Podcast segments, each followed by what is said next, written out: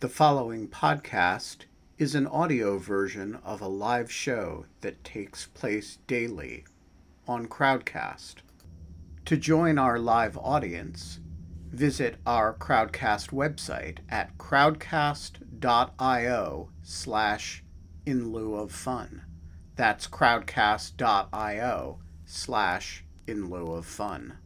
We're not allowed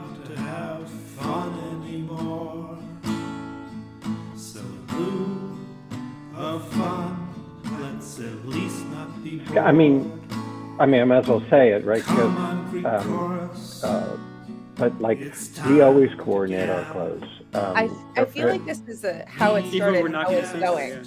Yeah, no, I mean, With the hair and the beard, like it's like how it started, like how it's going. It's just like it's perfect. yeah. Uh, so, so I would just say that when Scott's first talk at the University of Michigan, he said, "Hi, I'm Scott Hershovitz."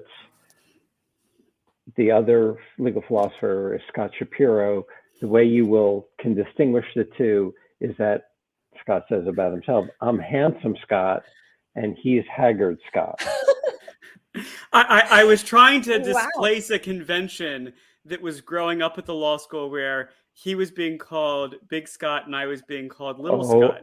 uh, okay. And, and I just thought like I like did. handsome and haggard is actually going to be an easier way to sort us out going forward. yeah, and also Much I was uh, right. I, I was like, even I may look haggard now, um, although I think right now it comes off as uh, rugged and um, wise. Um, but when I was younger, I um, I was very haggard because I did not get much sleep and I hated being a parent.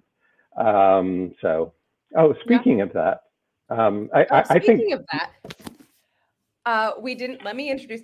Everyone remembers, hopefully, uh, Scott Hershovitz. He's been on the show before, um, but we promised to have him back when his book came out. It is now out. You should go buy it.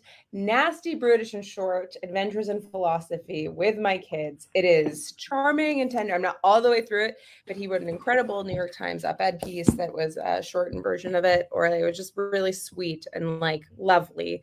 Um, and uh, yeah, so welcome back on the show. Thank you for coming on um, and talking about your book. Um, I don't know, where do you guys want to start? I would love to start selfishly with basically how you came up, how like how you did this, managed to do this so well, given that everyone kind of has kids and has Yeah. this kind of moment where they're like, my kids teach me everything I needed to know about my field, my life, my whatever. But you you do this excellently. It's not derivative. It's not, it's like not, it's not like that. So I kind of am curious, like, how did you get over actually that hump? Like, this is the type of thing that I would like say to myself, like, oh, someone somebody's done this. There has to be like, right? Does that make sense? Yeah, well, I mean, I think it's like mainly that I just took my kids seriously, right? So lots of lots of people have that moment where their kid has said something cute or their kid has said um, something that's really striking, and I just I just treated my kids very often like they were students in my class, right? Like I would tell them about the cases I teach, and we have conversations about them. Or if one of them said something at dinner, like I wonder if I'm dreaming my entire life. I just took that as an invitation to start up the same conversation I'd have with my students about Descartes and skepticism. So I think I think that's um, I think that's something that helped a lot. I mean, but like sort of the uh, the origin story of this book comes in stages. I had kids and very quickly discovered that I was talking about them all the time in class. That like if you were doing like if like the topic of the day was theories of punishment, it was much better to get a conversation started if I told them about something, told my class about something one of the boys had done and asked them how I ought to respond, than to start with whatever. You're like. I and I left him in the closet and he's still there and I'm teaching you. you know, I I had I had moments which are not in the book where I definitely did things that would not be supported by any plausible theory of punishment. Um, so uh, you know, um, uh, I didn't. I don't think I ever left somebody in a closet. Um, I- although our old our oldest Rex is actually like preternaturally good at hide and seek, and uh, he he like Um, he can wait, hide because he like physically can like fit himself into weird spaces, or because he's very clever, or like because he's actually a chameleon and can look like a leaf or something. He's so he's he's bigger now. We haven't done it in a long time. He's 12, but when he was younger, like he could fit himself into weird spaces, but he was really committed to the bit. So like he would hide extraordinarily well and then no matter how much you pleaded with him to reveal his location and told him that he w- that he had won he would not come out of hiding. So there was a day when we knew that he had not left our house but we actually became at some point like distraught that we could not locate him. He was like 3 or 4 we thought like something bad has happened to this child and he was um, in i thought of the story because he was in his closet in his laundry basket under his clothes and like so well hidden that I had been in his closet multiple times and like right even rifled through the laundry basket a little bit and not discovered the child and he simply did not say anything or even like audibly breathe. We also had an incident like at a botanical garden where he watched like multiple adults and children running through screaming his name looking for him with glee because he thought he was succeeding at at like hiding himself. He was winning the game. Uh, so did, did you not did i mean obviously you had a discussion about like at a certain point when i say you really have to come out and what what did did he say yes or did he say no i'm i'm that game is that he the second he th- Oh. he thought like the game is you have to find me I mean, like, did you? I, Rex is a very clever name as like a legal like philosopher. It's like very cute. But did you think of Waldo? Um, we didn't know this about him when we uh when we had him yeah I- Right. Tricky. so tricky. the central the central question that philosophers of law have is actually whether Rex's name is inspired by the concept of law, um, because the the Yeah. the key that one of the one of the key examples in the in Hart's critique of Austin involves imagining a king named Rex and then his child uh, Rex the second.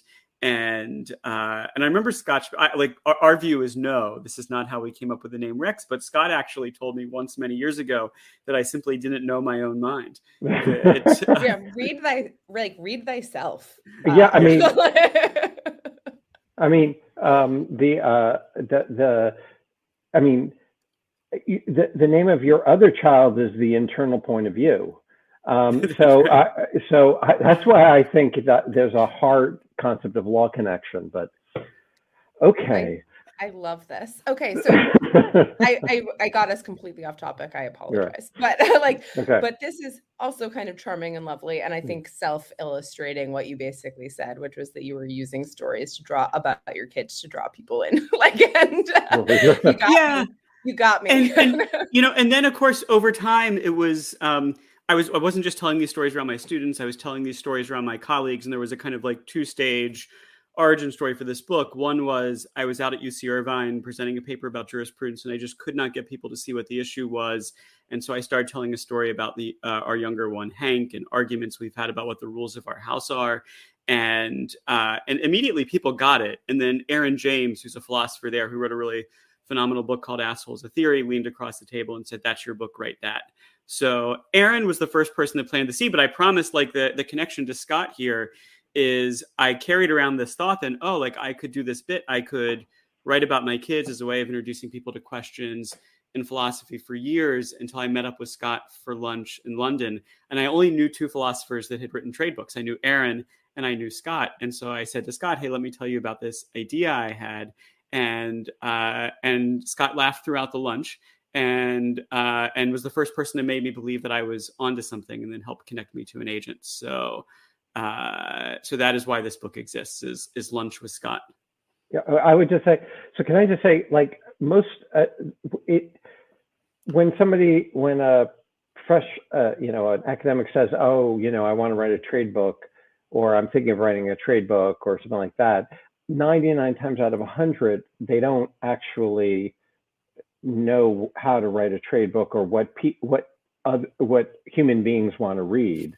Um, they, they think it's like I'll write like a philosophy book, but I'll write it like you know, with half the arguments or something. It's it's not. It's it's like to engage to engage um, the general educated audience requires like a real skill. You have to have um, you have to have a lot of knowledge about a lot of things and being able to write it in a certain way and connect it. And so when Scott said, "Oh, he wanted to write a trade book thing uh, about kids and philosophy," I just thought this is going to be a disaster.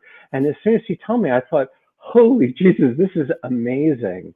Um, because um, I, um, in in my household, uh, we read a lot of proposals, um, and um, you know, I just thought this is going to be brilliant, uh, and it turns out to be brilliant. I mean, it's really, I, I have said this maybe on the show before, but it's not just like entertaining or funny or you'll learn a lot. It's a really good philosophy. That is like you will learn things about your own field that Scott writes about. So I, I really I think it's it's like one of those very few books that are just like an absolute howling laugh and also like really really deep. Um so uh I I just I, I don't usually do this, but I wanted to read the part about the trolley problem. Yeah, we love really, the trolley problem because we yeah. love the trolley problem here. Don't ask. Okay, I didn't. Weird, I did not know that we're a weird bunch, Scott. Okay. Kind of. Yeah. Let's throw down over the trolley problem. We're fun at parties, though. um, uh, what is the answer to the trolley problem? Hank asks all the time. He's used to hearing about legal. You should. This is so charming. He's used to hearing about legal cases since I tell him about the ones I teach. Tell me another case, my daddy. He says when he's bored. He knows that after a bit of back and forth about how he thinks the case should have come out, I'll tell him what the court decided. So ever since I first taught him the trolley problem, he keeps asking, "What did the judge say?" and he will not accept my attempts to explain the story is not real. He desperately wants to know the answer. This is like, are you sure he's not a wino? Like, I just, exactly. I do too. But in philosophy, there's no answer key. You've got to work things out yourself as best you can. If you gave me an afternoon and a whiteboard, I'd try to convince you that Rex is wrong about loop and Tom Thomson is too. I'd argue that the extra bit of track does make a difference. I'd throw new cases on the board and I'd defend a version of the Kantian idea that we're not allowed to use one person to save five. Once they'd wrapped that up, I'd spring my surprise. In a roundabout way, our collection of cases sheds light on the debate about abortion. If the state forces a woman to carry a pregnancy to term, it's using her body as a means to an end. That's not permissible, even when a life is at stake. Or so I'd argue, as I said, it would take a while. and I just like, in making my case, I'd close the loop on the trolley problem. Trolleys were introduced to philosophy by an English philosopher named Philippa Foot in a paper about abortion. Thomson made trolleys famous by, redefi- by refining Foot's story and introducing others, but the point was never to sort out what Derek Wilson or anyone else who works with trolleys should do when they're out of control. For philosophers, trolleys are tools for thinking about the structure of morality, for thinking about what rights we have, and when those rights yield to the needs of others. They're tools for thinking about serious issues like abortion and the laws of war.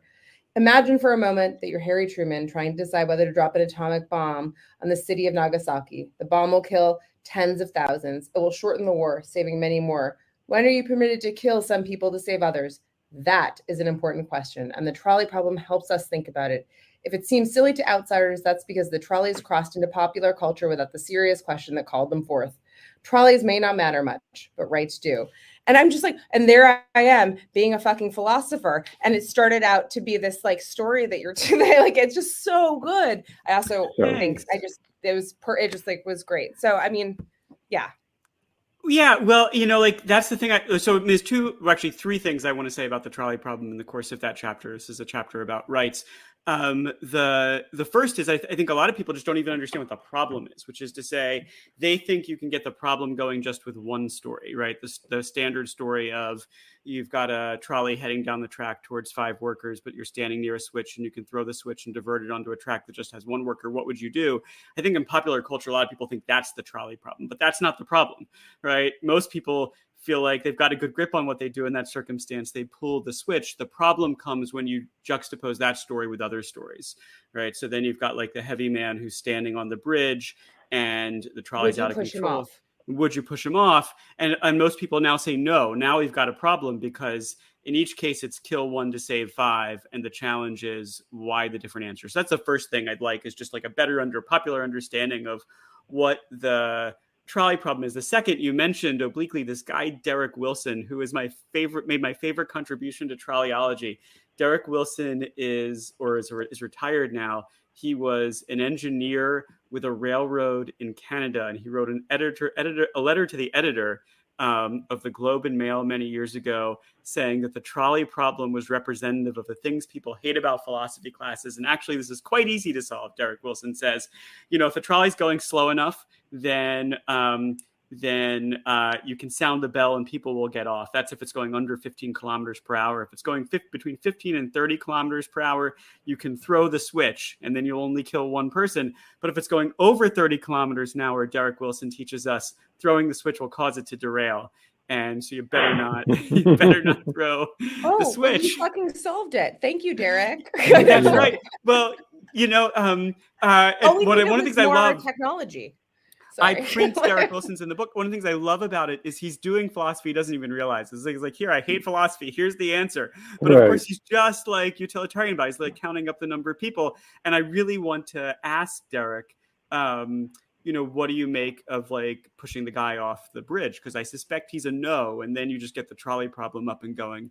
And then the third thing is, of course, nobody actually cares about trolleys, right? I think I think people imagine that philosophers are like really deep into the trolley question.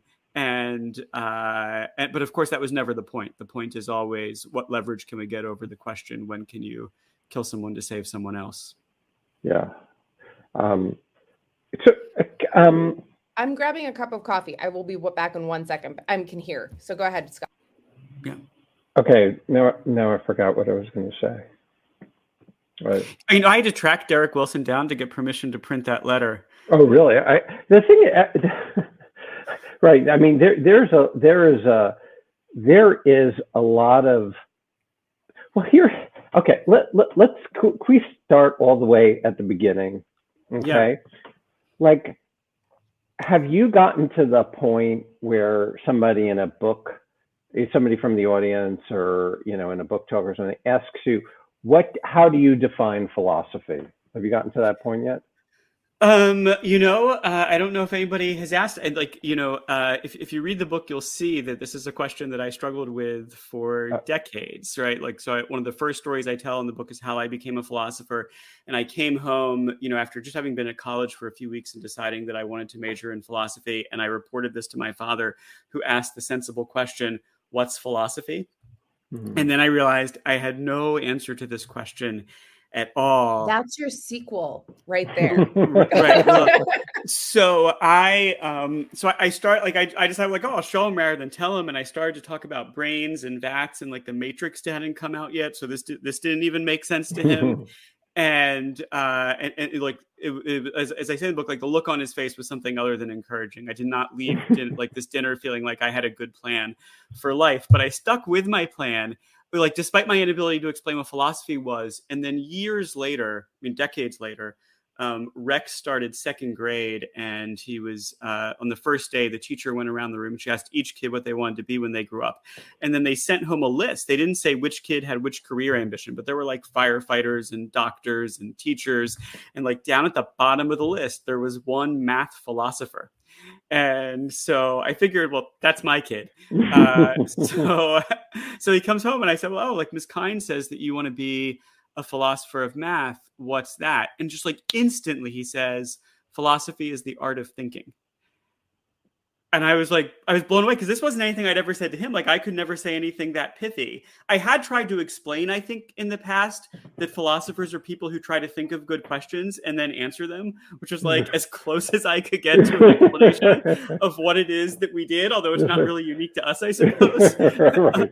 um, but he tra- he transmuted that into uh, philosophy is the art of thinking. That's what I think it is. Right. That's that's that's absolutely amazing. You know, um, John Campbell at Berkeley called philosophy thinking in slow motion, which is a beautiful. Yeah. A beautiful I love that. And actually, David yeah. Hills, who teaches at Stanford, um, sort of like maybe uh, you know, imagining or, or, or, prefiguring nasty, brutish, and short, once said that philosophy is the ungainly attempt to answer questions that occur naturally to children using the methods that come naturally to lawyers. Ooh, Uh, ooh, nice. So, I, th- I mean, then that's perfect for you, legal philosopher with kids. Yeah. I mean, dude, gosh. and I think actually, I don't know if Scott, you think this is true. I think part of the answer to Kate's question of like, how do you pull this off is I feel like working in an interdisciplinary field, like if you're a philosopher of law hanging around a law school, the people that you work with don't always take what you do seriously. They don't see the point of the questions. And so you just become adept at, hey, first I've got to argue to you that you should be interested in this question. And I've got to find a way to put it that doesn't presume any technical knowledge. So I think like working between fields helps a lot. I, I, I couldn't agree with you more. I, I think that the like what I work with my students so much is marketing. Like, how do you present your ideas in a way that will?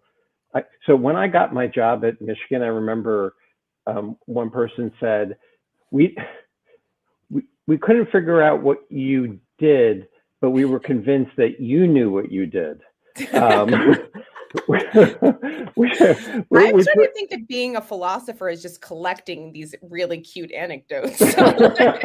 Yeah. yeah, we're we everyone thinks we're really cute. I mean, actually, um, um, who's who is it? Um, uh, the sociologist at Harvard wrote a book about how professors think. Um, um, I'm blanking at the name. Um, anyway, what, what she showed is that like basically when academics are all on panels, like on grand panels, everyone hates the philosopher. like they're they're happy that they're there sometimes, but they kind of kind of don't like dealing with them because they're like You know, I think the other thing, so so I have a colleague in Michigan, Bill Miller, used to be Scott's colleague too. Bill is an expert on revenge and actually sort of was a major character in the in the second chapter in the book, which is about revenge. Um, but Bill used to say at the beginning, he taught the most popular class in Michigan. It's called Blood Feuds, about like Icelandic blood feuds. And Bill used to say at the beginning of that class that he was uh, somebody who got stuck with the questions that like are interesting to a 12 or 13 year old boy and had made a career out of them. And when I heard Bill say that, I thought to myself, oh, I just got stuck earlier. Like I've got the questions that like a four or a five year old has got. Like, why do you get to boss me around? Or am I dreaming my entire life? Or um, yeah, and and so I think philosophy is like like the, the point of the book is really to help people see that kids are really phenomenal philosophers for just this reason. Like they've got these kinds of like they're dropped into the world they don't understand anything they're puzzled by it they're trying to puzzle it out they don't know the standard explanations that people give so they don't take anything for granted and they're thinking things through and and scott and i and lots of other philosophers just got stuck there right fixated. We're fixated. It's like something happened and we never learned that saying but why um, is really irritating to most people most of the time. um, it's not. It's not um, the most appealing to whichever group you're trying to attract. I took um so I'll tell you what is really funny is that I have now decided that maybe I am kind of this weird version of a philosopher and maybe I have some type of identity with this. I mean maybe we all do. But I'll tell you exactly what turned because I am the person who always asks why and why and why and why, but like um with a pragmatic bent um also uh so that's also i'm very like very pragmatic so that's why i never kind of identified philosophy which was always kind of sold to me as like being the non like not particularly pragmatic um don't think i'm gonna be like making any you know maybe i think that that's like an acknowledged thing but then but when i took existentialism as a freshman year course at brown uh that was the way that they trained you to write and the specific way you had to write philosophy papers was so Mm. weird and stilted that I found it like I just like I was like, oh, this is like intuitively I don't understand why I'm writing like this, and it doesn't make any sense to me. And so I just like I got to be in the class, and I gave up. I was like, oh, guess philosophy is not for me after all. And that was like I don't know. I think that that's kind of like an interesting. Uh, yeah. yeah. I, I yeah. I mean, that's a shame. That's a failure. But I I think so much of your first ex- so much of your first experience with like if you if you discover it in a class like some people are really good at making the subject came, come alive and other people um, i think people that teach it topically tend to do better than people that teach it historically in generating interest. So uh, but hopefully nasty brutish and short will be a lot of people's first uh, first exposure now. Oh I, I actually no joke. I think that that will be true. I mean i, I don't because like i uh, you, um let's see the topics that are covered in this book are, are really it kind of run the gamut. Rights revenge. Uh, these are the chapters. Um, part one is making sense of morality, rights, revenge, punishment, authority, language, making sense of ourselves, sex, gender, and sports, race and responsibility, making sense of the world, knowledge, truth, mind, infinity, God.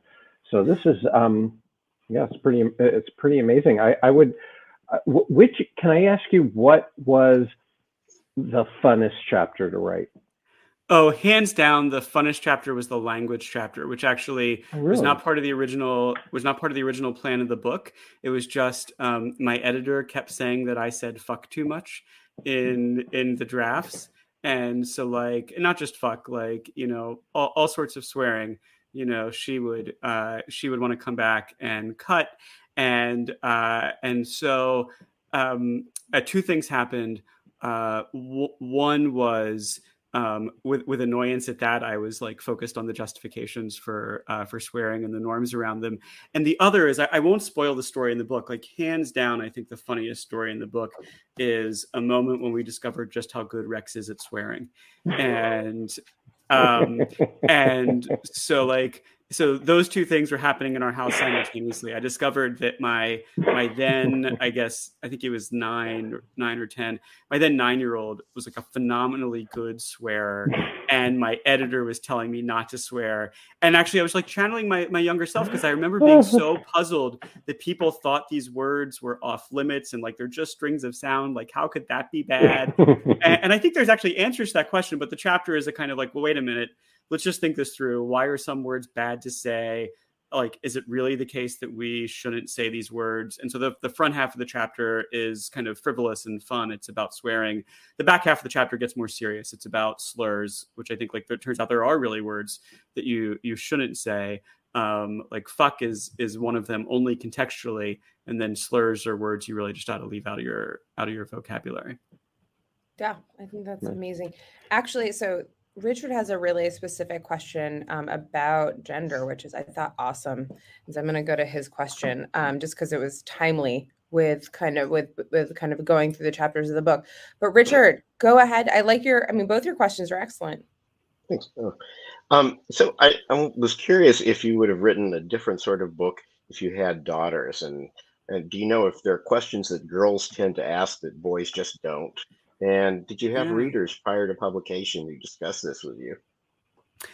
Um, so uh, I assume that the book would have been different in some ways and similar in others, which is to say, like I say in the introduction, like you're going to get an you're going to get an uh, in uh, you're gonna get a tour through philosophy, but like all the best tours, this one's a little idiosyncratic. It's got some stops that would be on any tour, right? Like you know, like if you're raising kids, you're gonna have questions about punishment. You're gonna have like questions about like knowledge and truth, right? So I think there's some questions that just all kids will have, and then some questions I think were more specific to my kids, like the chapter on revenge grows up out of like a particular story about Hank when he was three years old taking revenge on a preschool classmate. And you know if if if that hadn't happened if my kid had been different maybe that chapter wouldn't have been there. You know i think like there, there is a chapter about sex and gender and I, I suspect that chapter would have looked different if i um, if i had girls. That that chapter kicks off with um, the very first 5k that rex ran when he was in second grade. Um, it was one it was won by well uh, the, the first finish the first second grade finisher was a girl who uh, in the book i call susie. And uh, but she was also just the first. So she she was the first finisher among all second graders, but there was a second grade boy that got a first place medal um, because they were even at that age segregating by sex, and so that chapter is um, is about like why do we sex segregate sports? Should we do it for young kids? Should we should we do it for adults? And then once you have the justifications in view how can that help us think about the eligibility of trans athletes um, to participate in women's sports. And uh, you know, I think that I think I think like all those would of course be interesting questions if I had girls instead of boys, but I might have had like a different perspective on them or a different trigger for having for having written about them. But I, I suppose I don't know the fully answer the answer to the question of what are the you, you know like there, there was I, I do like there there was a point where I made an observation about the frequency with which um, my boys make like like farting jokes or jokes about their butt and and then my editor was like oh no no no like this isn't a boy thing this is just a kid thing. And so uh so i did learn that about girls uh, it, it, it, it's not just a kid thing. Um but um, we, can't get, we can't get scott to shut up about his butt. He's just like oh my god. I, I don't i don't play blue. Um but uh um, can, um yeah, yeah, that that chapter, especially on gender and sports and um, and trans kids, was actually very uh, not only extremely well argued, but it actually was. I thought it was so perceptive. I, that's that's another example of like this is really just really good philosophy. Um, can I can I ask you what what was the hardest chapter to write? Um I mean, if, uh, it's really interesting. Like, uh, there's some chapters are hard in different ways. So the the chapter on consciousness, which is called Mind, was really challenging to write just because the issues are so challenging, right? Um, even just getting um, even just getting like the basic question in view, like if you understand all the physics, there's still this question as to why anybody's having an experience at all. It's really hard to articulate the ideas and um, uh, and, actually the the central motivation for the chapter for, the, for, that chapter being in the book wasn't a story about my kids. It was a story about me when i was a little kid. Uh, that you know when i was uh, five i think i was in kindergarten my mother taught in a class a preschool classroom down the hall and i went running to her after class to say i don't know whether i see red the same way that you see red like something I'd been thinking about all day. And she was like, Of course you do, it's red. And back and forth, like, and she never, she was like, See, that's red. And I'm like, I, am like, I know that's red, but, but you told me that was red. So it could look, it, it could look to me differently than it looks. I was trying to explain to her, and she was not getting it and so like actually aspiration the chapter was like oh like could, could i write this in a way that if my mom reads it she's going to finally understand what the issue is like 40 years uh, 40 years later. did get stuck like oh, yeah. But no that's um, amazing. Um, i yeah. i remember i almost had a, an almost exact same conversation with my mother. I remember yeah. very specifically yeah. Well and i think there's a reason. So uh, it turns out lots of kids have this thought and i think there's a reason that they do is because like you're you're like at that age you're trying to like to learn to read other people's minds to like figure out what they're thinking so that you can interact with them. And then it turns out there's a limitation to that right? Like you can make pretty good guesses about like what their beliefs or what their intentions are but like actually imagining yourself into how the world looks to them turns out to be something that you can't fully do. And I, I, it turns out a ton of little kids figure that out and then totally forget about it as adults. Yeah i i i, um first of all i want to say that um you know it, it's funny uh, you know when you I, I can see let me let me phrase this as a question to you, Scott, because I thought of myself as like interested in philosophy very late. Um, in fact, I tried to. I hated philosophy so much my freshman year of college. I tried to transfer into engineering, um, uh, but then for various reasons, I then came back to it later on in college. W- did you? Did you? Did, were you interested in philosophy in high school? I didn't know what philosophy was at all until I got to college. I uh, I remember registering for classes like back in the days of like bubble forms, right? And uh, you know, like, uh, and it turned out the introduction to psychology was full, and I had put like introduction to philosophy as an alternate course because it fulfilled some sort of requirement. And uh, and my professor Clark Wolf, um, who now teaches at Iowa State, was just phenomenal um, at, at bringing people into the conversation. So, like the very first day of this class, he just started with the question of like, "Hey, like, what do you think really matters?" And as people went around the room, like a big question, right? Like as people went around the Yeah. Whoa! Wait, What a wh- Not cutting any wow! corners. Yeah, really. I mean, that's almost TMI. I mean, almost. I mean, not exactly, but like, tell me what matters. Wow, that's that's a phenomenal question.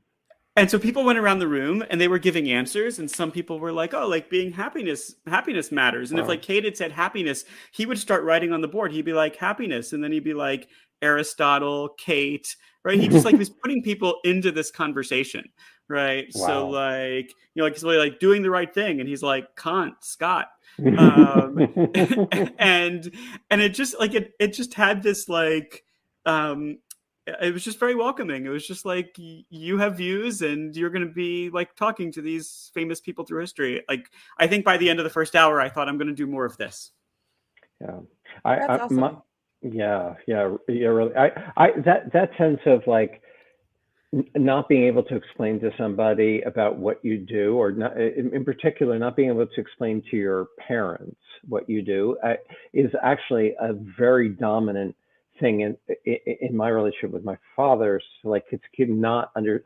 So when I was in grad school, I was working on the philosophy of probability. My father was a an engineer, and he and and he once he was driving. We were, I was in grad student. We were driving the car, and he said to me, "Scott, what what field of philosophy do you do?"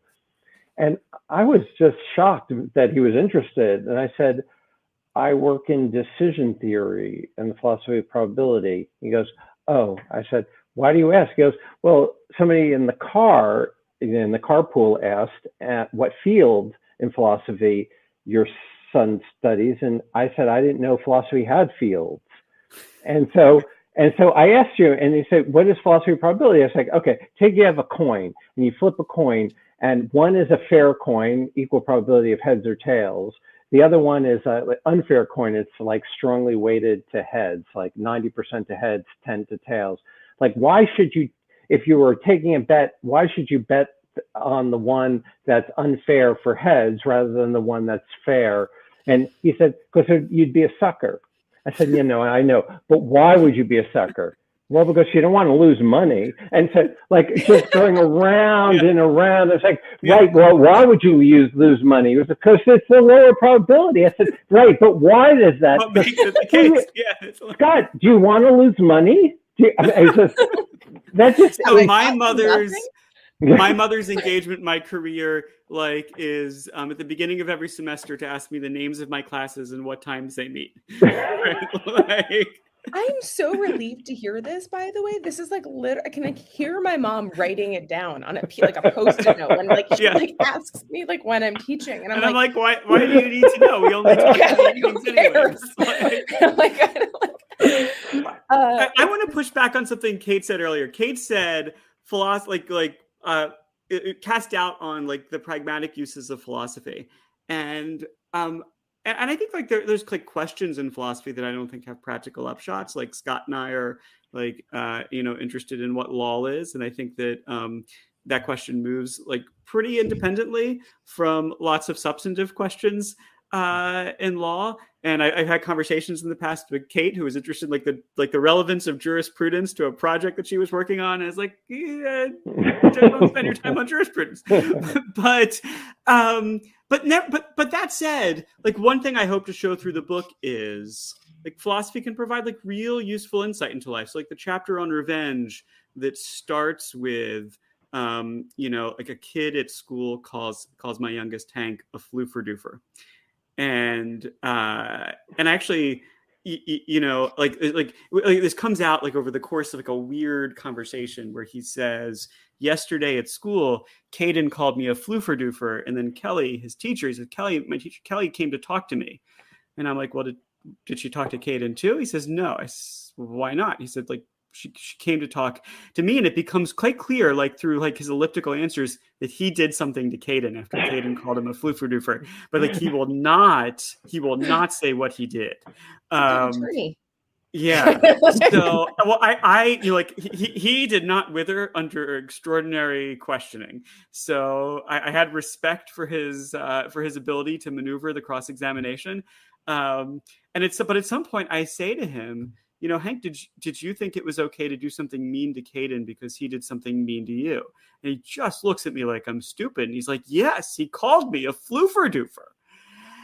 and you know so like the the like that chapter is about like trying to think like this is a pretty widespread impulse among humanity like what's lying behind it what is it that you accomplish when you do something mean to the person who did something mean to you and then like once you have an answer to that in view you can also ask like are there other ways to accomplish it without like violently taking revenge um so uh so like i wanted to i wanted i want to stand up for a little bit for like philosophy being something that often has practical significance.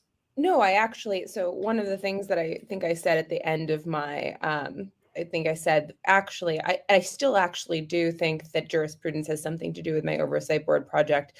I just was like, I'll get, I'll figure out a way to ask you the question so you understand it eventually. like, do you see red the way I see red? like, but, um, but, um, no i kind of like i think that there is um i think that if i i think that i tweeted once that i was like after like nine years of like i think that my life would have been a lot easier if i'd realized that i was like an empirical philosopher or like an experiential philosopher like a mm. lot earlier. Like i just that was i just like knew that that's what i was doing. Um but no i completely agree with you. It has both like pragmatic and practical kinds of things but i think it also it's a circle. It like also is derivative of like um it like you know it derives from like pragmatic and practical i mean that's the beautiful part of this whole book like honestly right. which is that that is what the stories i think are doing um is that they are like showing exactly what you just said and so like i, I was i was trying to decide whether to but i but i do think that people draw a line and it's incorrect i think they think that there is a pragma on the one side pragmatics and then on the other side and practicum and the other side philosophy and i think that you're exactly i mean right. if rex is right if philosophy is the art of thinking like thinking clearly is going to help you with lots of different sorts of problems right right uh, by the way we just for everyone um, who, who are concerned um, we will be bleeping out floofer um, the, um, uh, oh my God, this isn't NPR, Scott. um, it's I that it, it's very cute. I will, well, you know, I like, will never not laugh at, at Well, at some point, I said, like, on this conversation, he's like, different. He says, Daddy, it's it's bad. And, and I'm like, Well, how do you know? Like, should we Google it? And, you know, I love and, that uh, fucking answer. Should be right, right, like, what kind of philosopher answer is that? yeah, that's that's how I answer the trolley problem, right? yeah, yeah. I, I I Google it. Yeah, that's that's, that's uh, bad modeling. Bad. You're you're imparting algorithmic authority. Um, okay, so hold generation. on. I have to read this question from Daniel, which is excellent.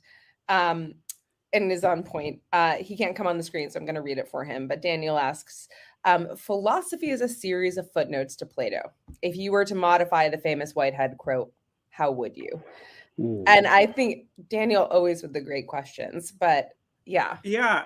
So actually, I, have got an answer to this. So, like, one of my uh, favorite stories in the book comes from the beginning of the chapter on infinity, um, when Rex announces that the the universe is infinite, and I'm like, I don't know, buddy. Like, scientists disagree about that. Some think it's like like um, infinite, but others just think it's really, really big but finite. And he's like, no, the universe has to be infinite. And then he makes me an argument. He's like, if you take a spaceship all the way to the edge of the universe and and you you like you're like right at the edge and you like punch and he like punches the air he's like your hand has to go somewhere right and i'm like well i don't know what if, what if it doesn't go anywhere and he's like well then you like something stopping it so you wouldn't be at the edge yet and uh and it turns out this argument i didn't i didn't know this. I, I knew why the argument's wrong actually did you just write this book to want. tell us how smart your kids are? No because like because like all, all kids all, all kids are like this actually. Um we, we can come back to that. But so one night, like it was like not long after that, I'm at this like party of philosophers, and I was talking to my Michigan colleague Gordon Belot, who's a philosopher of physics, and I was like, "Hey, I got to tell you about this argument my kid made, which actually doesn't work." Right? Um, we could talk about why it doesn't work if you like, but uh, but I told Gordon this argument, and he's like, "Oh." He's like that. That's a famous argument. Like the the first version that was made by this ancient Greek philosopher named Archytas, like a pre-Socratic philosopher, and then Lucretius made this argument, and even like Isaac Newton thought it was kind of a good argument and uh you know and like my joke in the book is like you know we credit to archytas but i'm pretty sure some seven year old thought of it first and and so that that's how i want to change Friedman. Sorry. Yeah. No. They- they- so that's how I want to change the footnotes to Plato quote, which is to say, like, uh, you know, like there, there's a conventional set of people that get credit. Um, but my guess is that most of the good thoughts were actually had by little kids at one point or another. Um, and it's like, it's not like my kids are not unique. There was this philosopher named Gareth Matthews who spent, um, had a similar experience that I've had with my kids. Like, um, uh, you know, just heard his kids over and over again making philosophical arguments. So he dedicated his career to kids. He'd go to schools and he'd talk to kids. He'd interview parents and gather like stories of their kids asking philosophical questions, making philosophical arguments. And like, he, he and he, he wrote a few books actually, if you really want to like see lots of kids in action and not just mine. The book, they're not as funny as mine. They're not meant to be introductions to philosophy, but they're just like collections of kids engaged in deep thought and uh, and are, like are a full refutation of the idea that there's like anything special about well they're downstairs and i'm talking loudly there are things that are special about them but not this Right. right. um, Paula, I think that Paula's probably is wearing glasses, so she's not gonna. I'm just kidding, Paula. That was a joke. Well, I'm trying It's to. not. I literally I can't figure out the camera. Um, after Oh, like okay. a year and a half of you know Zoom stuff, I, I can't figure it out. You Um, so at, you are bad at tech. It's true. I can attest to this. Um, so my question is, is like these kind of the like children part of this, the questioning reminds me of hypotheticals that we have in classes, like the same structure of like pointing out like these super basic things that students don't realize until like you frame them in weird stories and everyone laughs about the very strange stories that professors make up in class. But something that it makes me think of is like we have those things in academia, but we kind of gloss over those very weird hypotheticals once we actually get into the legal field. I don't see that outside of the academic world, that type of like mm. mimicking. It was in your like I read your Harry Potter paper. I saw that at the beginning in creating this like fantasy world, but it's kind of weird to do that in the actual legal field and I wonder if you think it would benefit from kind of going back to like basics and beating down our priors. Yeah, it's a really interesting thought. Like, I, just uh, an aside before I, I try and answer that. Um, I think philosophers have like a marketing problem, right? Philosophers talk about their thought experiments, and then they actually argue over whether, like, like what are we doing when we do these thought experiments? Are we just like testing our intuitions? And, and the answer is like they're doing the exact same thing that lawyers call hypotheticals, um, and and the lawyers like uh, b- because they, they don't use the word experiment. No, nobody gets like upset that like there's something fake going on here. It's like we made up a story, right, to work out the the the the um, consequences of our ideas in the context of this new story. It's not it's not a weird activity. Philosophers have just labeled it poorly. Um, so um, you you know, so I don't know. Like when you go out and you practice law, um, you um, you're still going to use hypotheticals, right? Um, in your like certainly in your conversations among other lawyers about like what the rules. But you use might them in arguments in front of a judge. I mean, I mean, Yeah. the best example is like in a criminal case, like this could have, like you present an, uh, like an opposing theory of the case, like another thing that could have happened, right? I think the thing Paul is picking up on is like you're not going to get too distant from real life with the hypothetical because you're trying to you're, you're trying to motivate a practical decision. And so judges are interested in like if I decide this today what might I have to decide next week or next year or 5 years from now? And so like a story which involves like a trolley that is like moving on a track and the track is attached to a lazy susan and somebody can spin like that's not the kind of thing that they're ultimately worried about. And so your your um like the range of hypotheticals is maybe going to be narrower in court than it would be in a philosophy classroom or even in a law school a law school classroom now does that sound right to you Yeah, I, it- uh, one of the weird things is, and this uh, uh, uh, going back to the comment I made at the beginning of the program, um, uh, or when people want to belittle us, they call they call it the call at the beginning of the call, right? I hate that. Um, but the the the the thing is that academics and spe- like legal academics, philosophers, when they when they think of hypotheticals, they try to take away all the details that are extraneous and just leave what they think are the normatively significant ones. Whereas when you're writing for a general audience, like you have to, you have to, was the person wearing a hat? What color hat was the person yeah. wearing? You know, what time of day was it? You know, what was it a trolley like in were they in San, San Francisco? You know, like yeah.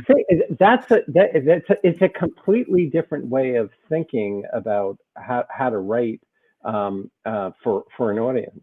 There's a moment in the book where I'm trying to present to my boys the, this old like hypothetical from Kant, like if there's a murderer at the door, um, and like you're hiding the person he wants to murder in your house, can you lie to him and say the person's not there?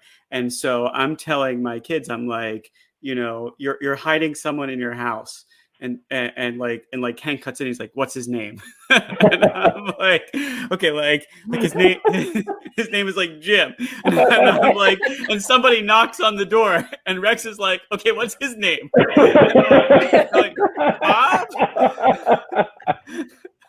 like, I, right. I mean, that's amazing. I mean, but like, I I mean, it's also like, yeah, I I think that there is what I think that one of the things like what what is your theory of philosophy that like why names matter in that context? Yeah, yeah. Why why like, do why?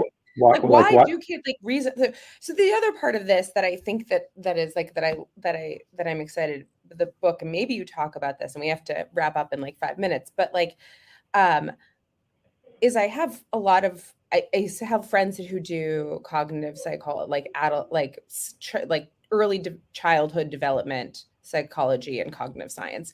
And like they're brilliant and they're Brown and Harvard and they're doing all of this amazing work. Um, and so there are some answers. What is kind of the relationship between empirics and philosophy in this way?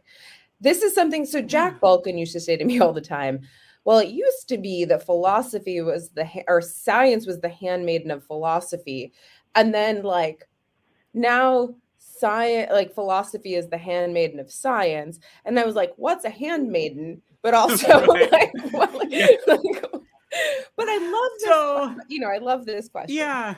The chapter on infinity like offers a view as to like what the relationship between these fields are. Like historically like the sciences uh, are an offshoot of philosophy. Like you know like one by one like as like new tools are developed for addressing problems that people just used to think about right? Then people specialize in whatever those new tools are right? Like whether they're um, you know like mathematical tools or experimental tools.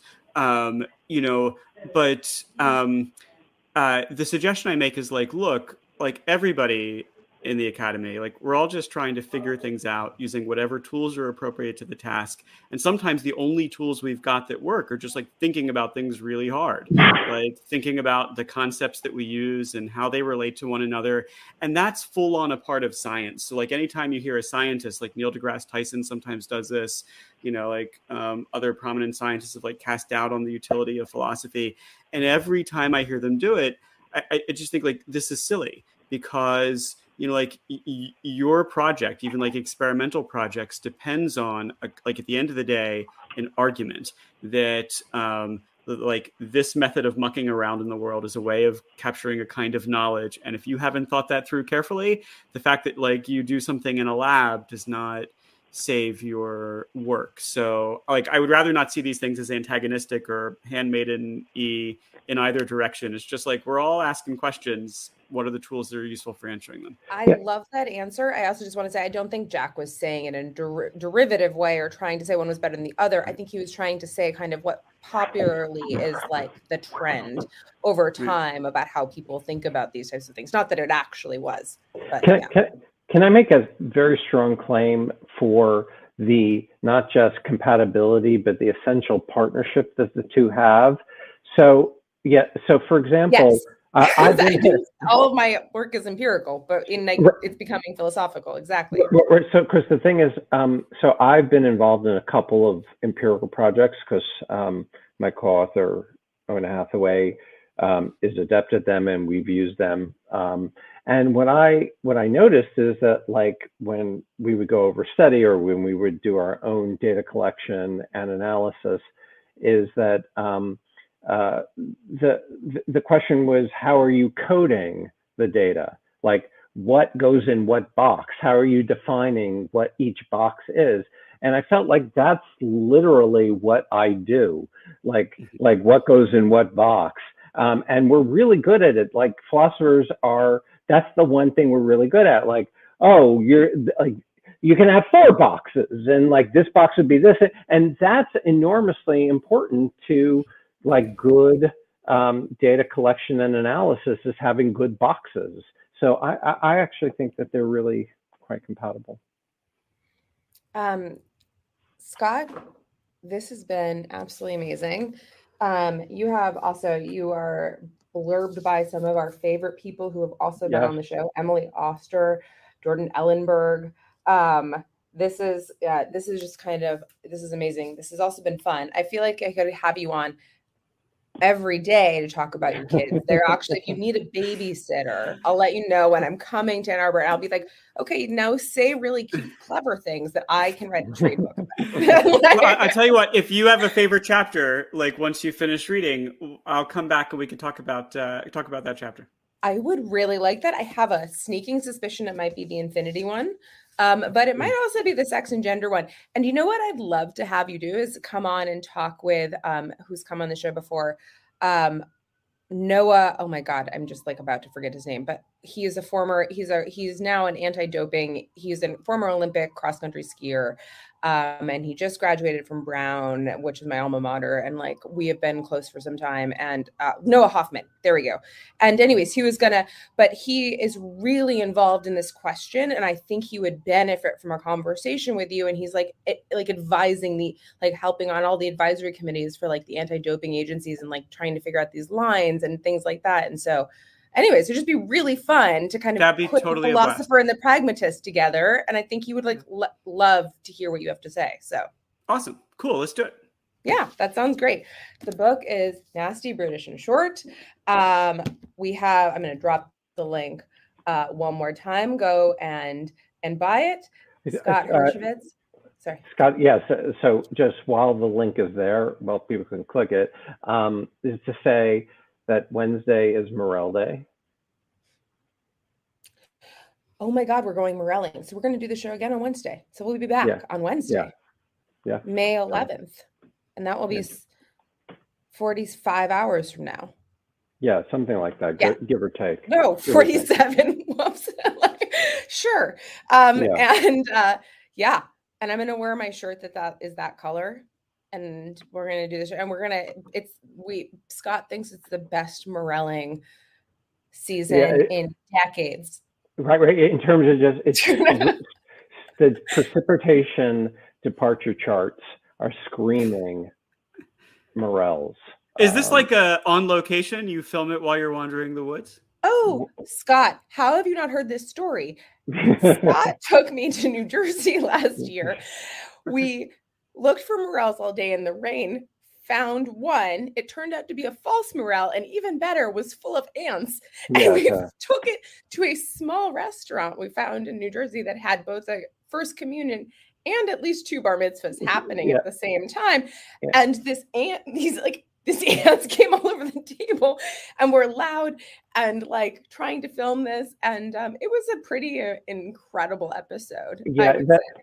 Yeah, wow. that yeah, that the the the picture on my um on my on Twitter, Twitter uh, uh, on Twitter on my Twitter bio um of me looking is the that is, we were do, we were doing the show from from that thing. So I hope either to do it from the field um uh, or from that restaurant. Yeah, it was. They'll have you back. Yeah. Yeah. yeah. yeah. I'm a glutton yeah. for punishment and morels and ants. yeah. Anyway, anyway, um, uh, so we will see you in two days. Scott Hershovitz, you're a great American. Thank you, you for coming on the show, and thank you for writing this awesome book, which I have. you've like cured me of all of my present giving for the Lex. I bought five copies of accidentally. That's amazing. it was a great, wonderful. But anyways, also if you become a New York Times bestseller, that's definitely why, and you can thank Yes. me in your book. Can you click it like another five thousand times? That'll be good. I'll work on it. I will see you guys soon. Okay. Bye bye. Oh wait, we didn't do the ta- sign Yeah, off. yeah, do it. I, I, Oh, sorry, I fucked it up. Scott, what's the sign off? Oh, we're not uh, allowed to have fun anymore. but But in in, lieu of fun, we can have floofer doofers. Join perfect. Okay, bye guys. Post a question